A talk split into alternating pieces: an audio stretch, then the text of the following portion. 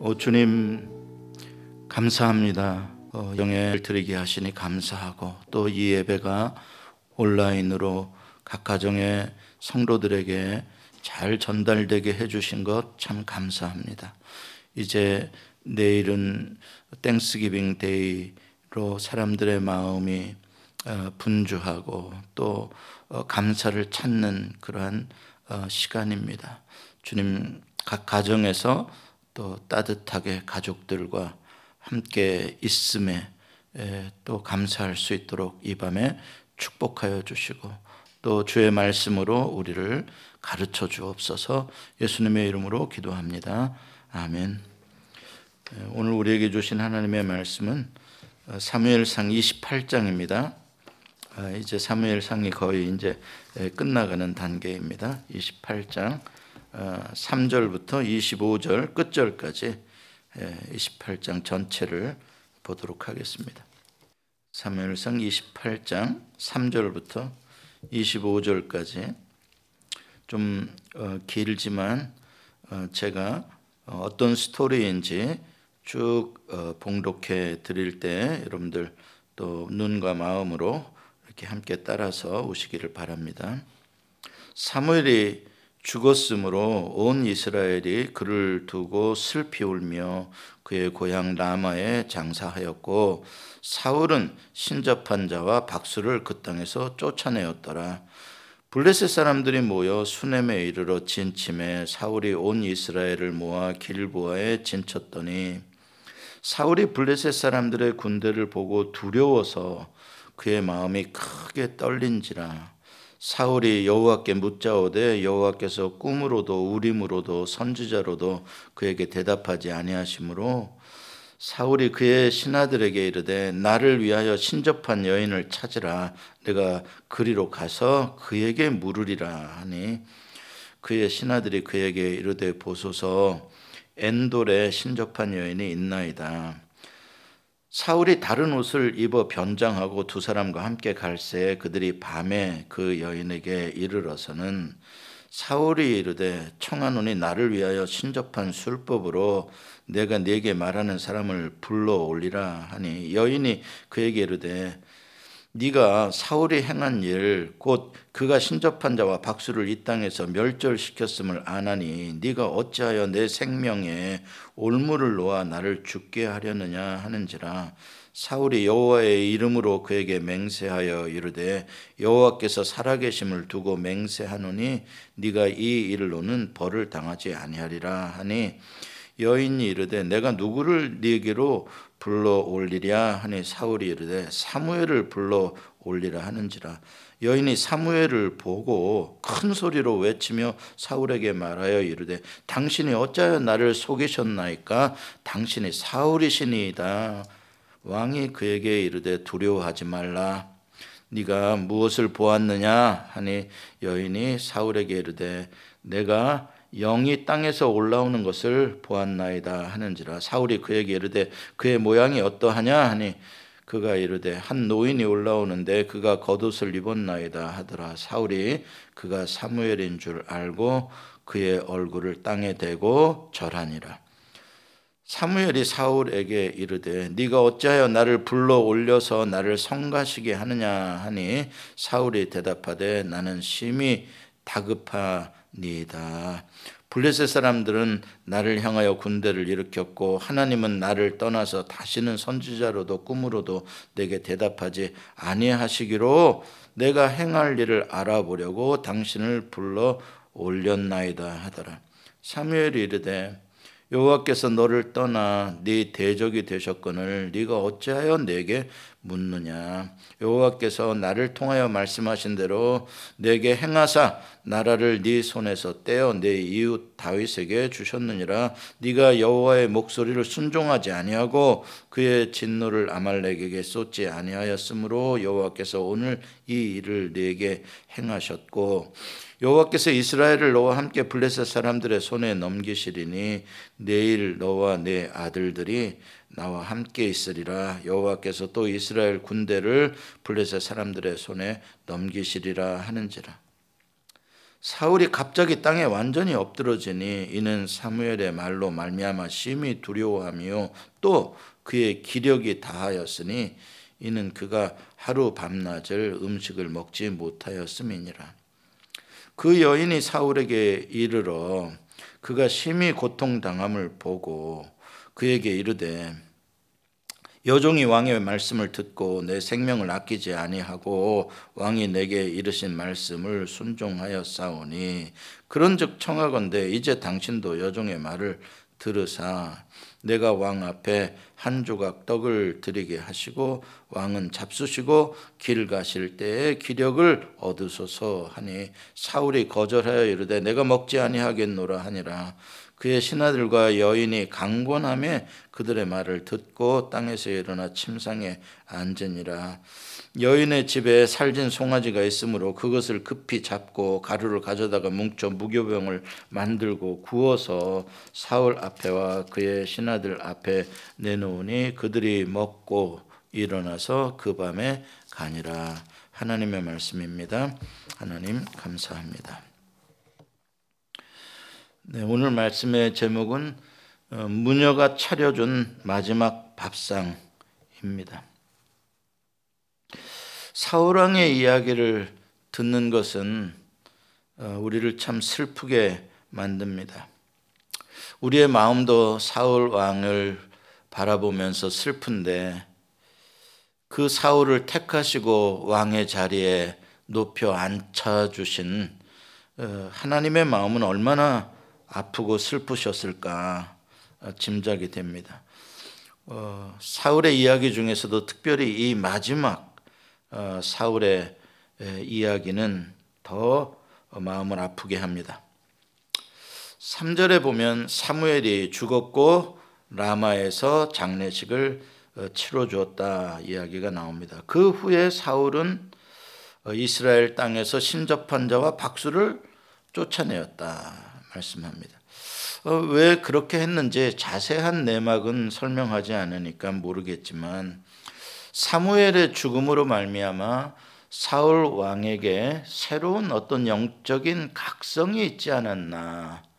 약간의 어떤 후회감이 있지 않았나. 영적인 지도자를 잃어버려서 이스라엘 백성들의 영적인 혼란, 특히 이 블레셋과 가나안 족속들의 이러한 어, 사술들, 어, 이러한 풍습을 어, 따르는 일들에 대해서 어, 사울이 걱정을 하고 그래서 어, 이 신접한 자들과 박수 무당들을 쫓아내지 않았나 이렇게 생각이 듭니다. 그렇다면 사울 왕의 통치 중에 그래도 꽤나 영적으로 어, 뭔가 좀 새롭게 해보려는 어, 그런 의지가 보이는 좋은 어, 일입니다. 그런데 사절에 또다시 이스라엘의 또 사울 왕에게 위기가 찾아왔습니다. 늘 그렇듯이 블레셋은 어, 호시탐탐 아무튼 이스라엘이 조금만이라도 연약하고 이스라엘이 조금만이라도 방심했다 싶으면 어, 블레셋 군사를 모집해 가지고 이스라엘을 공격해 왔는데 사울 왕의 통치 기간에도 계속 어, 블레셋과의 싸움이 있었지 않습니까? 이번에는 어, 블레셋이 수넴에까지 올라와서 진을 쳤다라고 이야기를 합니다. 어, 수넴이라는 곳은 여러분 아시죠? 어, 그, 그 엘리야의 갈멜산, 갈멜산에서 이제 갈멜산은 지중해가 바라보이는 높은 서쪽의 산이고 거기서 동쪽으로 조금만 오게 되면 이스르엘이라는 평야가 있습니다. 이스라엘은 아주 그 비옥한 어, 그러한 땅입니다. 그 이스라엘이라는 그 평지의 평야의 약 북쪽에 위치한 어, 마을이 이 수넴이라는 어, 마을이거든요. 수넴 여자 그 여러분 엘리사의 이야기에서도 보죠. 그 수넴이라는 마을인데 그러면 이 수넴이 블레셋으로부터 얼마나 떨어진 곳이냐? 블레셋의 가장 북쪽 성이 에글론인데 거기서부터도 무려 북쪽으로 60마일이나 떨어진 곳입니다. 어, 이제 여기서 조금 더 올라가면 갈릴리 지방까지 가는 거죠. 아무튼 그 위에까지 올라와서 이스라엘을 땅 전체의 옆구리를 어, 지금 전략적으로 공격하는 그래서 이스라엘을 두 동강 내려고 하는 그런 어, 위기가 어, 닥친 겁니다. 사울 왕은 이에 맞서서 군대를 모아서 길보아에 진을 쳤다. 그럼 길보아는 어디냐? 남 수넴으로부터 남쪽으로 뭐 직선거리로는 5마일 정도라 그러고 뭐 이래저래 곡선거리로 하면은 10마일 정도 떨어진 5마일에서 10마일 정도 떨어진 어, 길보아 산에 진을 쳤다 대체하고 있는 상황입니다. 그 가운데에 사울이 블레셋의 군사를 보고 두려워하는데 어, 보통 두려움이 아니라 마음이 크게 떨렸다라고 이렇게 표현을 합니다. 이건 좀 아주 특별합니다. 왜냐하면 말씀드린 대로 사울왕의 통치 기간 가운데 여러 번 블레셋의 침공이 있었고 위기도 있었던 건 사실이지만 결과적으로 보면 어, 블레셋을 다 물리쳤었습니다. 결과적으로는 사울 왕이 승리를 했고 지금까지 어쨌든 30년이 넘는 세월 거의 40여 년의 세월을 블레셋으로부터 지켜온 게 사실이지 않습니까?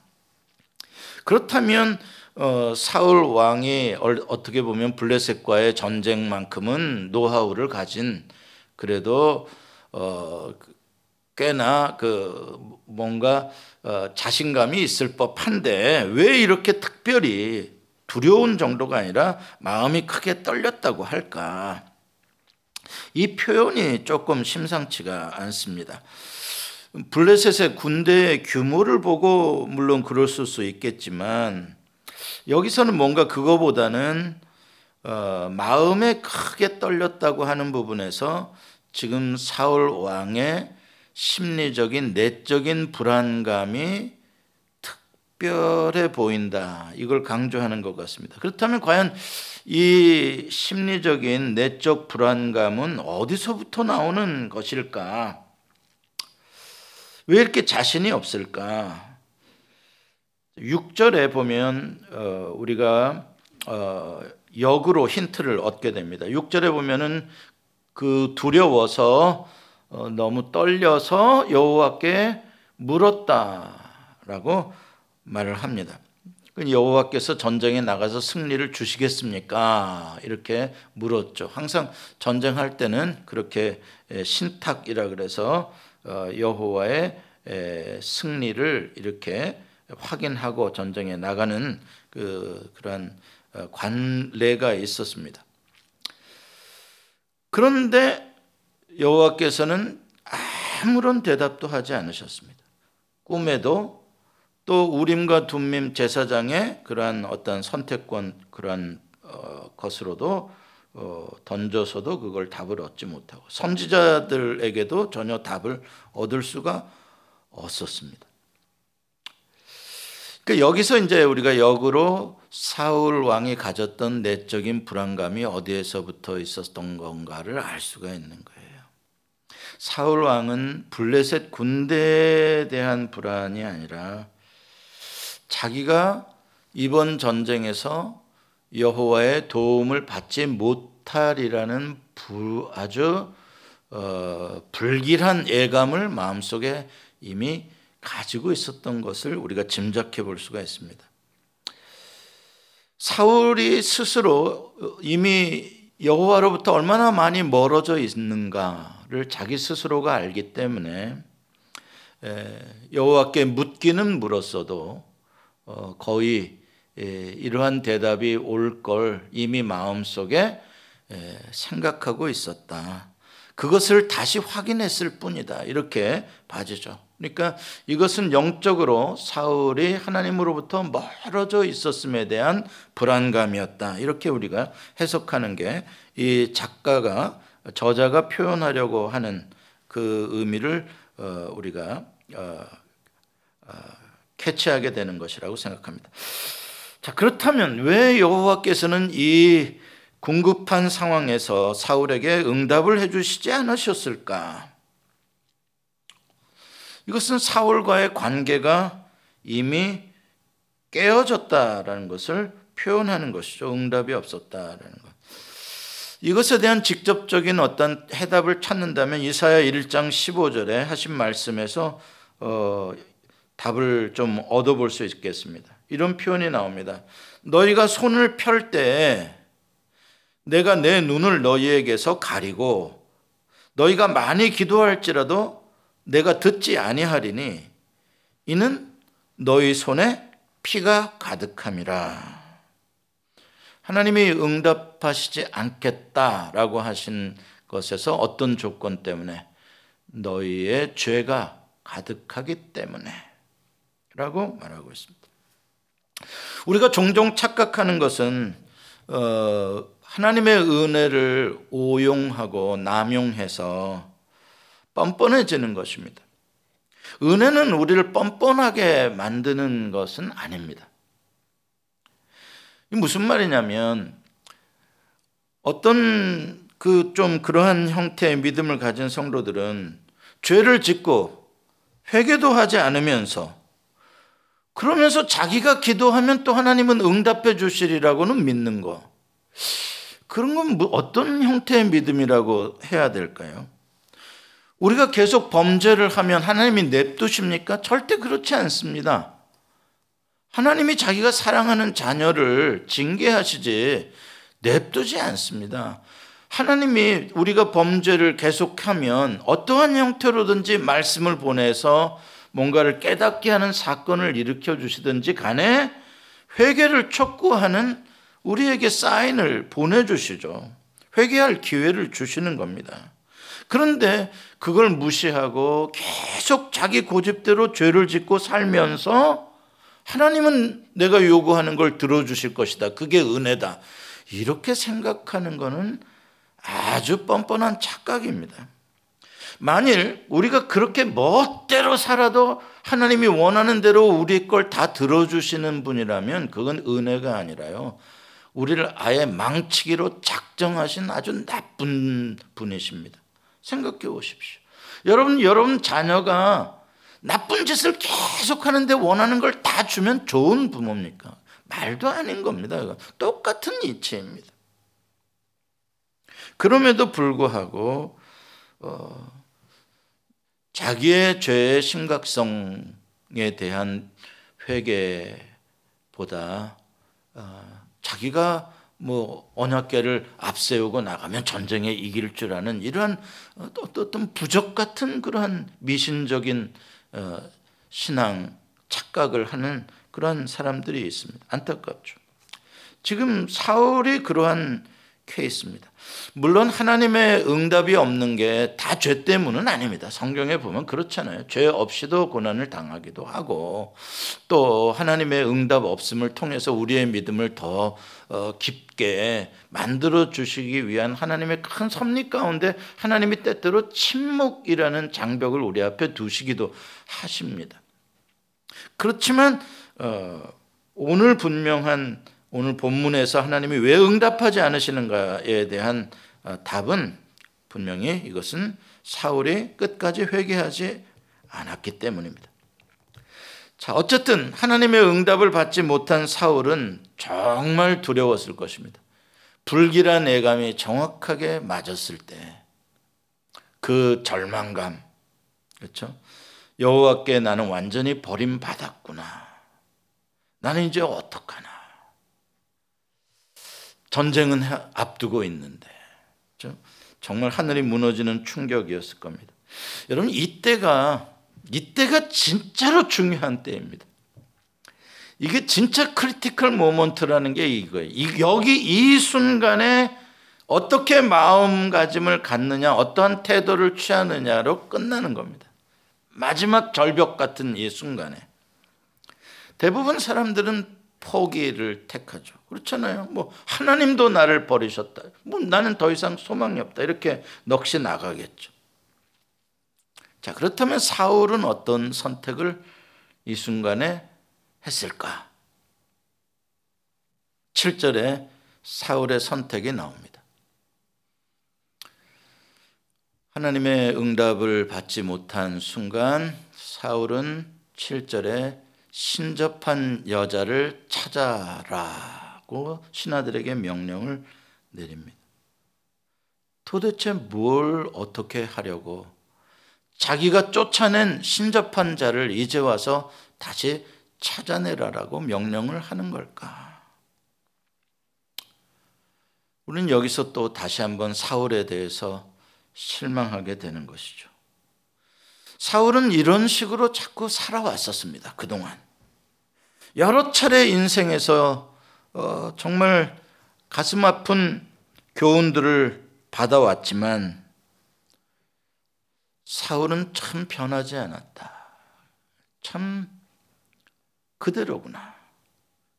이런 이중적인 자기 모순적인 이런 행동들 여전히 보게 되는 이 사울 왕에게 있어서 가장 심각한 문제는 그의 이 이중성입니다. 어, 자기 인격의 모순성이죠. 어, 통전성이 없는 겁니다. integrity가 안 되는 사람입니다. 이게 다윗과의 결정적인 차이점입니다. 다윗은 하나님이 보시기에 마음에 합했다라고 할 때 그 마음에 합했다는 건 죄가 없다는 말이 아니라 다윗은 통전적인 integrity를 가지고 있는 사람인데 사울은 그렇지가 않습니다. 사울은 자기가 한 번 선포한 것에 대해서 상황이 좀 이렇게 어렵다고 그래서 금방 번복해버린 자기의 주장대로 끝까지 한번 어? 통전성을 가지고 밀어붙인 것이 있다면 그의 통치 기간 중에 죽어라고 다윗을 한 10년 쫓아댕긴 거 그거는 아주 끈질기게 막 초제일관으로 하나 한 것 같아.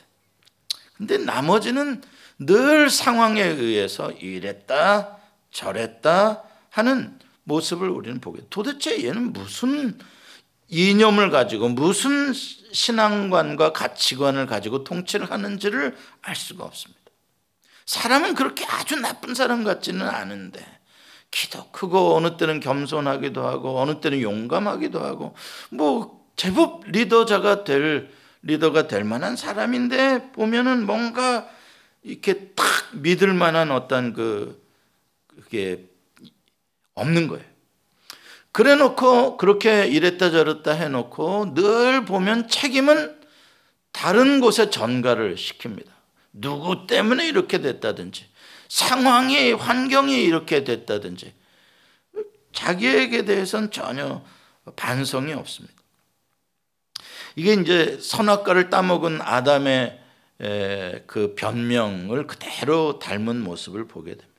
선악과를 따먹은 아담이 했던 게 뭡니까? 블레임이 하나님 당신이 만든 여자가 어, 나로 먹게 만들었다.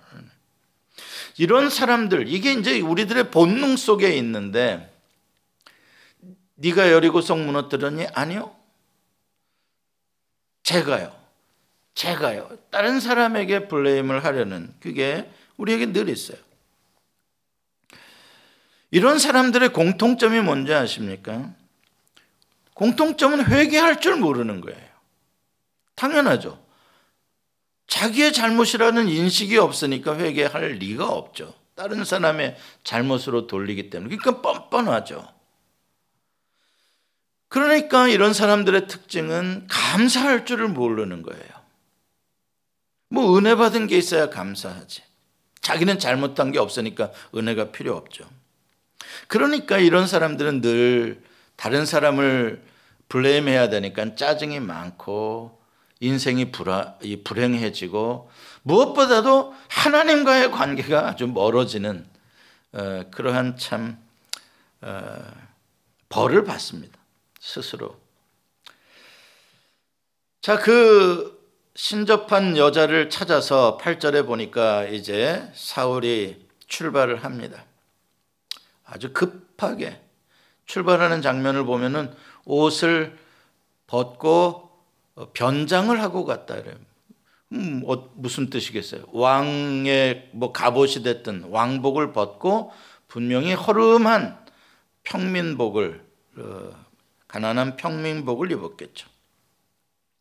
그가 얼마나 어, 다급했었는지 충분히 짐작하게 해주는 그런 장면입니다. 그리고 자기의 부하 둘만 이끌고 어, 엔돌에 있다고 하는 그 여자를 찾아갑니다.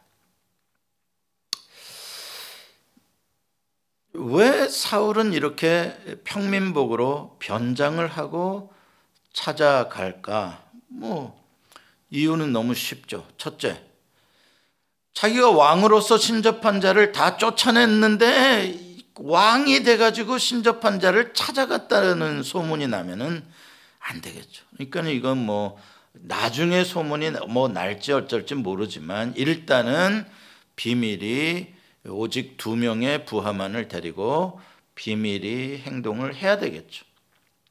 두 번째 이유는 엔돌이라는 곳이 기부와 북쪽으로 있는데 수넴을 지나가야 엔돌이 나오는 거예요. 근데 수넴에는 블레셋 군대가 진을 치고 있잖아요. 그러니까 어떻게 보면 적진을 우회해서 뭐에 은밀하게 그 적진 뒤에 있는 마을로 가야 되는 상황이니까 당연히 왕복을 입고 갈 수는 없겠죠. 이제 가난한 평민복으로 갈아입고 노인네처럼 했겠죠. 그러나 무엇보다도 이 복, 옷을 갈아입고 갔다라는 이 표현 속에는 뭔가 암시가 들어있죠. 어떤 암시일까요? 영적인 의미입니다. 아, 이제 사울은 더 이상 스스로 왕의 자리에서 자기가 내려오는구나. 자기 옷을 자기가 벗는구나. 누가 벗겨주는 게 아니라 자기가 스스로 옷을 벗는 그 방식을 선택하고 있구나. 이건 참 안타까운 겁니다. 여기서 옷을 벗고 변장을 하고 엔돌로 가는 거, 이게 정말 안타까운 모습이죠. 하나님의 응답이 없었더라면 어떻게 했어야 돼요? 왕복을 찢고, 머리에 죄를 뒤집어 쓰고, 머리를 풀고, 진토에 엎드려서 하나님 나를 여기서 그냥 죽여 주십시오. 나는 죄인입니다. 하나님이 나를 버리시는데 내가 어찌 왕으로 전쟁에 나갈 수가 있겠습니까? 차라리 나를 죽여 주십시오. 이렇게 했더라면 그냥 거기서 목숨을 하나님 앞에 왕복을 찢고 걸었더라면 한번 눈물로 한번 마지막. 그런데 변장을 하고 평민복으로 갈아입고 한 개인이 되어서 더 이상 이스라엘의 지도자가 아닌 한 불쌍한 개인이 되어서 귀신의 힘이라도 빌려서 어떻게 위기를 넘어가 볼까 하는 그 사울의 말로가 참 처량하고 너무 불쌍합니다. 한 나라의 초대 왕으로 선택을 받았던 그 은혜가 어떻게 이렇게 쪽박을 차도 이렇게 될 수가 있냐? 밤이 되어 무녀의 집에 들어갔다라고 이야기를 합니다. 아마 24시간 밥도 안 먹고 어, 밤길에 몰래 몰래 예, 무녀의 집까지 간 것 같습니다. 적어도 한 10마일에서 20, 12, 3마일 이상은 15마일 정도는 아마 갔을 겁니다. 이 밤이 되어 무녀의 집에 들어갔다라고 할 때 이 밤은 굉장히 상징적인 의미가 있죠. 가론 유다가 예수님을 팔려고 할 때 최후의 만찬장에서 저가 떠납니다. 일어나서 대제사장들에게 가지요. 그때가 밤이었다라고 요한복음에서 이야기를 하는 그 표현과 비슷합니다. 뭡니까? 영적인 상태를 말해주는 것이죠. 가론 유다의 영적인 상태가 밤이었구나. 사로 지금 사울 왕의 영적인 상태가 캄캄한 밤에 방황하는 영혼이구나. 밤에는 어, 귀신들이 왕성히 활동하는 때라고 합니다. 예. 그리고 밤에는 주로 어, 사람 눈에 띄어서는 안 되는 나쁜 일들이 벌어지는 곳이 어두운 곳을 상징합니다. 그 모든 것들이 다 하나님의 세계가 아닌 그 반대의 세계 속으로 들어가는 어, 수올로 내려가는 사울의 모습을 보여줍니다. 사울에게 사울이 그 여자에게 자기가 원하는 사람을 한번 불러내 달라라고 이야기를 합니다. 그러니까 그 무녀가 깜짝 놀라면서 사울의 요청을 거절합니다. 물론 사울이라는 걸 모르죠. 변장을 했기 때문에 변장하고 가가지고 내가 사울이다 누가 그러겠습니까? 바보처럼. 그렇지만 이미 사울 왕이 신접한 그러한 술수를 쓰는 것에 대해서 어, 처벌을 하기로 한 것을 다 이, 이, 이 쪽 계통의 업종의 사람들은 다 알 거 아닙니까? 그러니까 지금 여기 이, 이 사람의 초 청을 들어줬다가 자기가 고발을 당할 수 있음에 대해서 겁을 먹고 아 나 그런 거 이제 안 한다 이렇게 합니다. 어렵게 거기까지 정말 24시간 밥도 안 먹고 몰래 거기까지 변장하고 갔는데 거절을 당하니까 얼마나 힘이 참 그러겠어요. 낭패겠어요. 그러니까 10절에 사울이 뭐라 그러냐면은 부탁을 하는데 여호와의 이름을 걸고 여호와의 살아계심을 두고 여호와의 이름을 두 번씩이나 불러가며 맹세를 합니다. 그 여자에게 절대 너한테 해가 가지 않게 해줄 것이다. 누구의 이름으로 맹세했다고요? 여호와의 이름으로요. 넌센스 아닙니까? 무슨 일을 하려고 지금 여호와의 이름을 건, 건다고요? 귀신 불러내려고요. 이런 세상에 거룩하신 하나 여호와의 이름을 이렇게 망령되이 일컫고 써먹어도 되는 겁니까?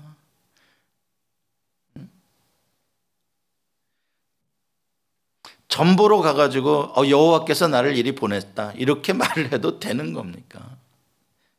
이건 그러니까 사울이 지금 얼마나 어, 영적으로 말도 안 되는 상태에 정말 뭐가 뭔지 도저히 구분조차 이거 뭐 어린 아이도 알 수 있는 말도 안 되는 이 짓거리를 어, 하는 모습을 지금 어, 보여주고 있는 것이죠. 그러니까 사울에게 있어서의 이 이중성은 영적으로도 마찬가지입니다.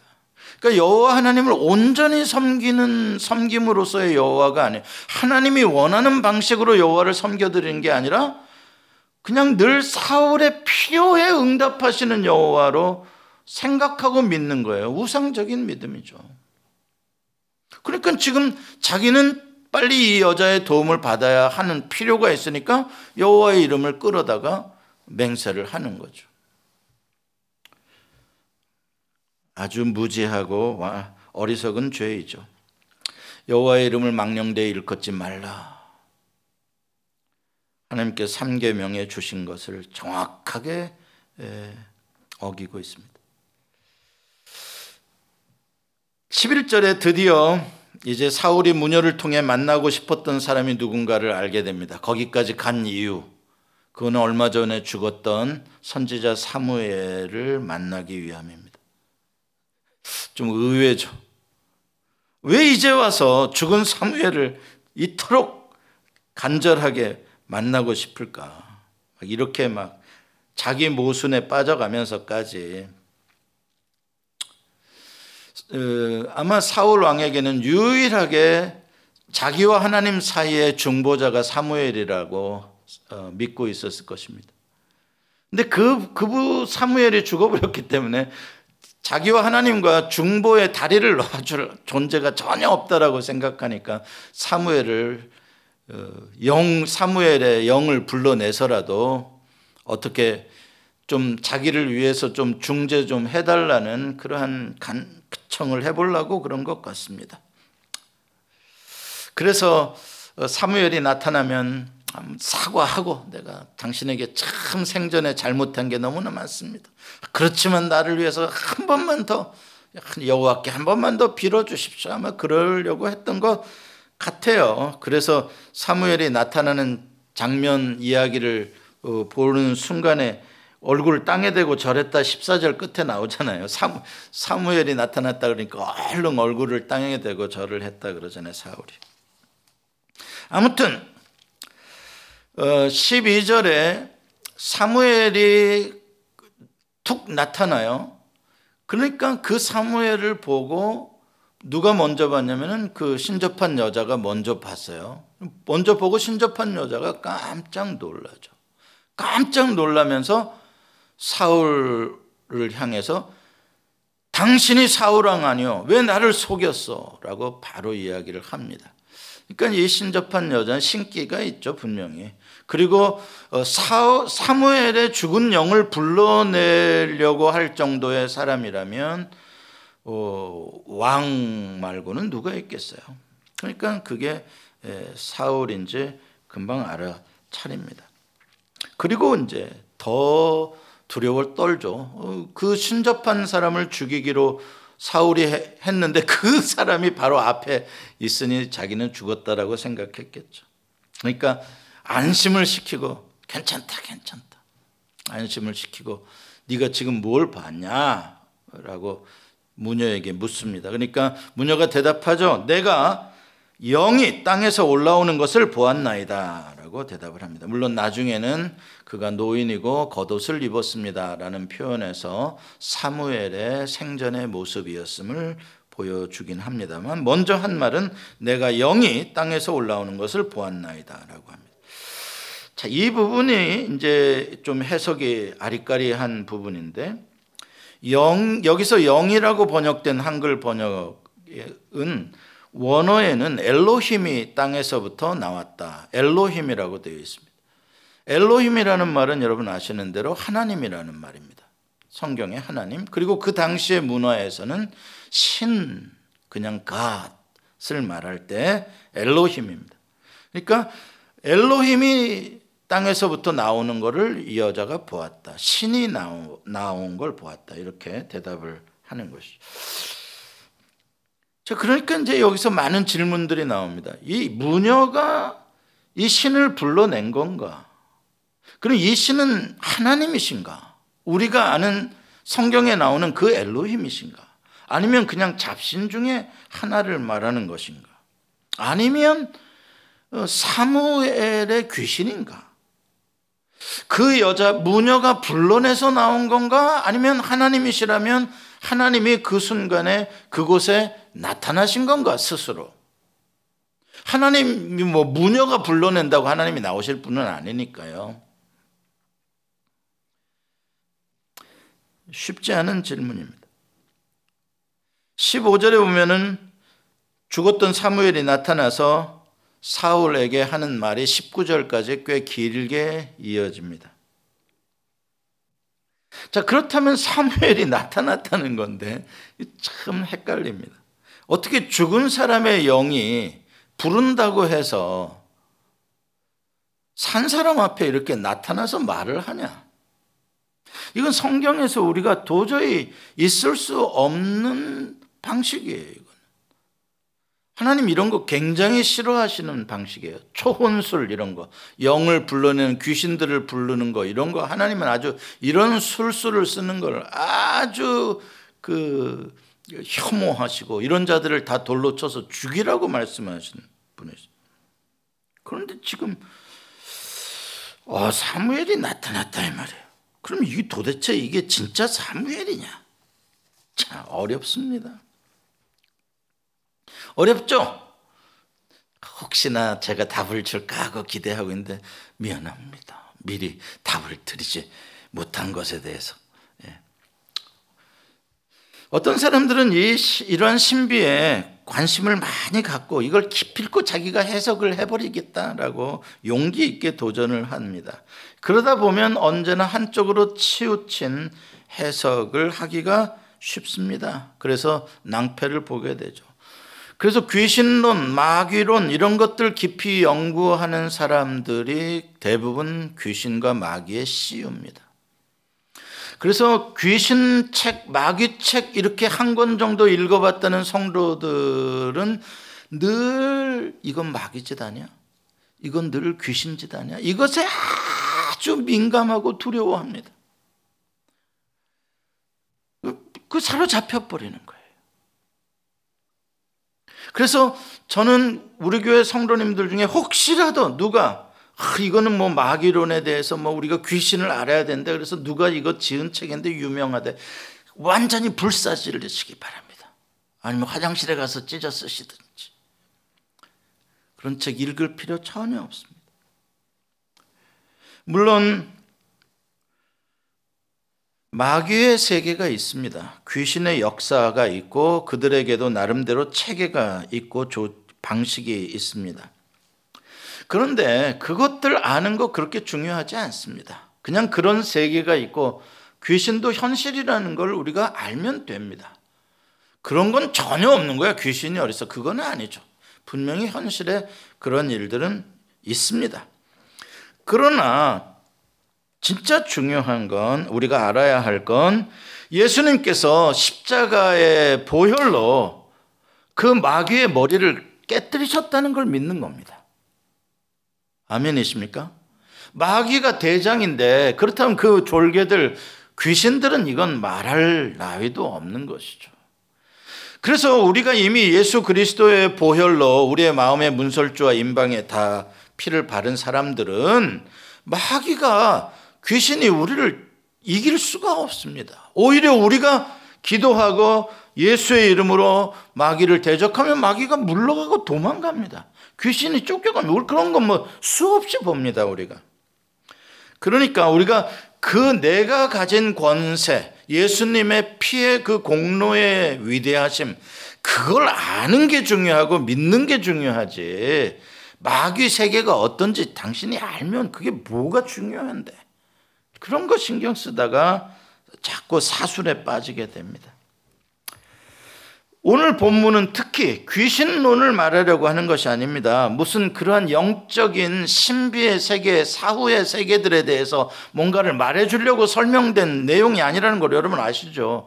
그런 것들을 설명해 주려고 했었으면 다 여기에 대해서 왜 이렇게 됐는지에 대한 뭔가 과정이 다 나와야 설명을 하려는 뜻인 걸 알죠. 그러나 그런 과정과 내용이 그냥 없습니다. 그냥 신접한 여인에게 갔는데 어, 신접한 여인이 술수를 썼는지 안 썼는지도 모르는데 그냥 사무엘 어떤 영이 나타난 겁니다. 근데 그 영이 사무엘이라고 하는 겁니다. 그렇다면 이거는 어떻게 그러한 일이 일어났는가를 말하려는 것이 아니라 이러한 사건을 통해서 사울이 지금 어떠한 모습으로 그의 최후의 이러한 위기들을 지금 어, 극복하려고 하고 있는가 그 사울의 종말의 모습을 우리에게 보여주려고 하는 것에 초점을 어, 맞춰야 하는 것이죠. 이거는 어, 과학책이 아니라 여러분 내러티브 하나의 이야기라는 것을 여러분들이 스토리라는 걸 알아야 됩니다. 자, 어, 왜 사울은 하나님께 버림을 받을 수밖에 없었는지, 그런 사울에게 어떻게 하나님의 은혜가 함께 했는지, 그런 것들을 증, 증명하려고 증거하려고 기록하고 있는 것입니다. 사무엘이 나타난 것에 대한 그냥 저의 해석, 저의 이해는 이렇습니다. 하나님이 사울을 위해서 사무엘의 모습으로 나타나 주셨다. 저는 그렇게 생각합니다. 사, 사울을 불쌍히 여겨서 사울에게 하나님의 음성을 사무엘의 모습으로 왜 늘 사무엘을 대언자로 하나님이 사울과 소통을 하셨었기 때문에 다시 한번 마지막 그 사울에게 하나님께서 마지막으로 사무엘의 모습으로 나타나서 전하고 말씀을 전하고 계시다. 저는 그렇게 생각을 합니다. 아무튼 가장 중요한 건 사무엘이 무슨 말을 지금 아니 하나님께서 사무엘의 죽은 사무엘의 입을 통해서 어, 하나님과 어, 사울과 대화를 하는지 사울이 거기에 어떻게 반응하는지 봅시다. 먼저 사울은 자기가 왜 사무엘을 이렇게 불러낼 수밖에 없었는지 이유를 15절에 설명합니다. 이렇게까지 자기가 할 수밖에 없었던 이유 뭡니까? 블레셋 군대가 진쳤고 그래서 두려웠고 다음 이유 여호와께 물었는데 어떠한 방식으로도 여호와께서 대답해 주지 않았다. 그 두 가지 이유 때문에 지금 이렇게 신접한 여자를 찾아와서 사무엘을 불러냈다라고요. 여기서 우리는 다시 한번 또 슬퍼집니다. 야, 사울은 정말 마지막 순간까지도 끝까지 책임을 받게다가 전가하고 있구나. 블레셋 때문이고 응답하지 않은 하나님 때문이고 참이 못된 버릇 한 번도 자기 자신에 대한 절망과 회개, 진정한 회개를 해보지 못하는 이것.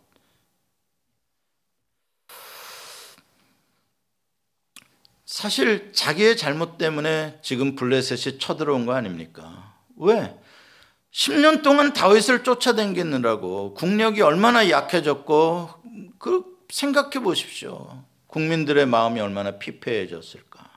그러니까 적이 그때를 틈타서 공격하는 거 아닙니까? 빌미를 주는 거죠. 그리고 자기가 하나님께 너무나 오랫동안 죄를 졌는데 회개하지 않으니까 하나님이 응답하지 않으신 거지. 하나님이 왜 괜히 응답하지 않으시겠습니까? 그러니까 거기서라도 회개하고 정신을 차렸으면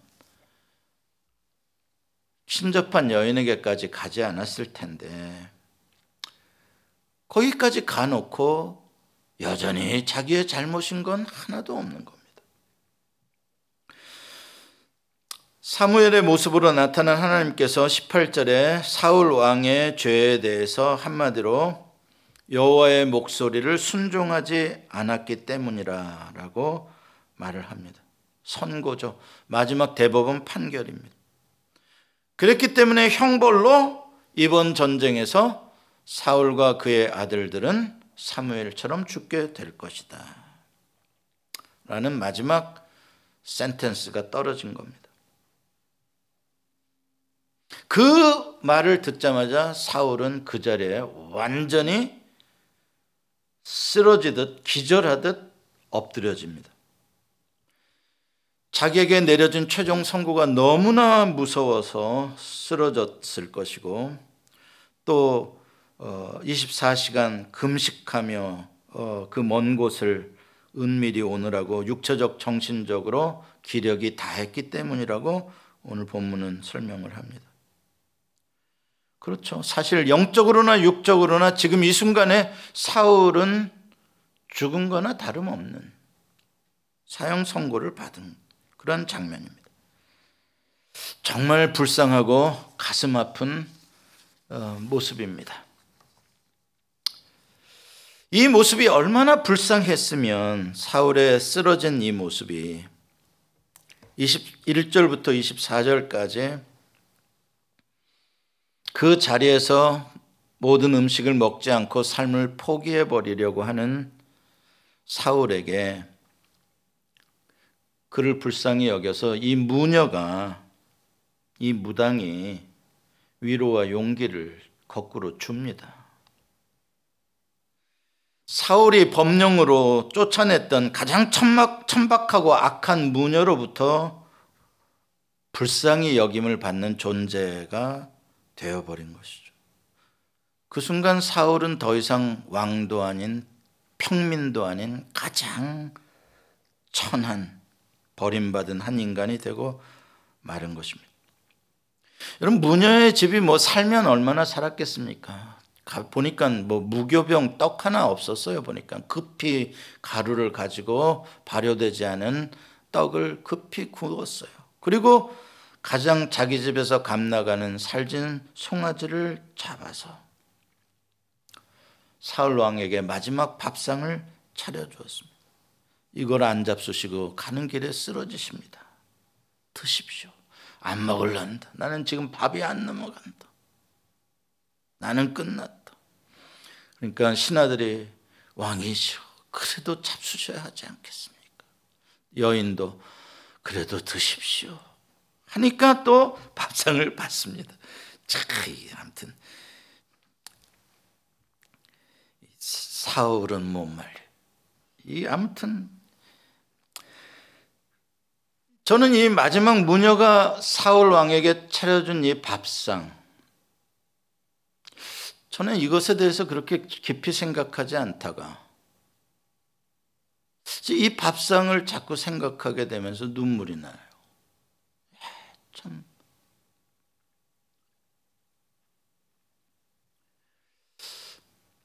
참 은혜의 밥상이다. 여러분 지금 사울 왕이 이 가난한 무녀에게 밥상을 대접받을 만한 일을 한 게 뭐가 있습니까? 자격이 있습니까? 밥상을 대접받을 없습니다. 그러나 그 무녀는 그 덩치 큰 왕이 쓰러져서 어린아이처럼 절망하고 있는 모습을 불쌍히 여겨줘. 극률이 여겨줘. 자기의 귀한 것을 다 내어서 밥상을 차려준 대접한. 저는 여호와 하나님께서 이 여인에게 극률의 마음을 주셔서 사울 왕에게 마지막 밥상을 은혜의 밥상을 차려주게 하셨다라고 생각합니다. 하나님이 사울을 미워하고 거절하고 응답하지 않으니까 하나님이 아주 무자비한 분 같죠. 그렇지 않습니다. 하나님은 너무 사울을 안타까워하고 슬퍼하고 아파하고 이 자식 끝까지 제정신 차리지 못하는 이 자식을 위해 마지막 밥상을 차려주신 겁니다. 사실 하나님께서 사무엘상 15장에서 사울에 대한 실망과 그의 나라를 더 이상 이어가지 않겠다라고 아말렉과의 전쟁 이후에 사울을 버린 말씀이 나옵니다. 그건 통치 초기입니다. 지금 이 사건은 통치 말기입니다. 적어도 그때로부터 30년에서 35년 정도의 세월이 지났을 때입니다. 그러면 왜 지난 30년, 35년 동안을 놔두셨나? 왜 그때 블레셋과의 전쟁에서 또 그래도 승리를 주시고 블레셋을 물리쳐 주셨나? 왜 그러셨겠어요? 은혜죠. 사울 왕에게 돌아올 기회를 주신 거죠. 그러나 전혀 사울 왕은 끝까지 하나님 앞에 무릎을 꿇고 살려달라고 하지를 않습니다. 말씀했습니다. 지금까지 우리는 사무엘상을 읽어오면서 다윗의 이야기와 사울의 이야기들을 번갈아 가면서 우리가 해 왔습니다.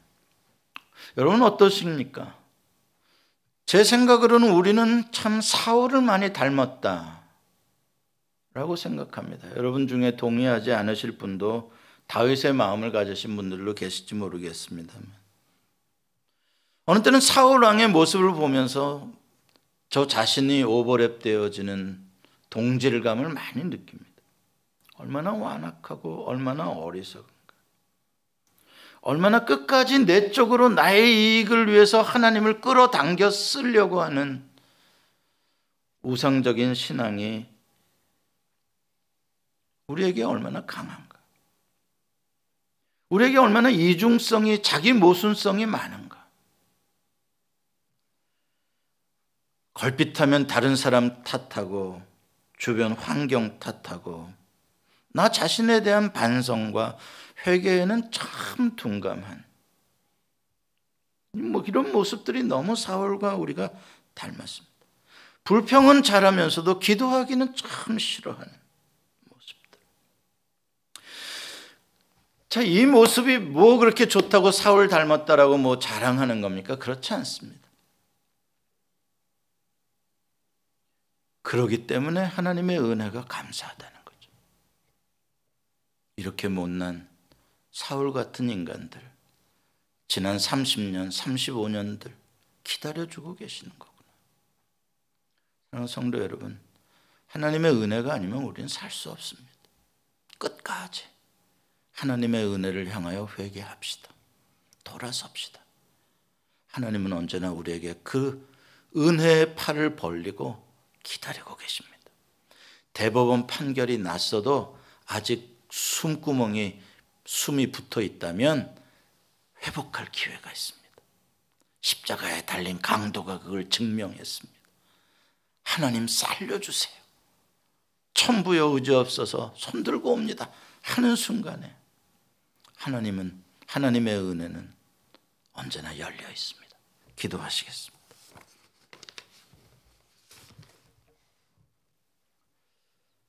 사울의 슬픈 이야기를 보며 우리들의 일그러진 모습들을 또 발견합니다. 오 주님, 그럼에도 불구하고 우리를 사랑하신 주님의 은혜 더 깊이 깨닫고 은혜 아니면 살 수 없음에 늘 감사하며 기도하며 살아가는 예수망의 성도들 되게 해 주옵소서. 예수님의 이름으로 기도합니다. 아멘.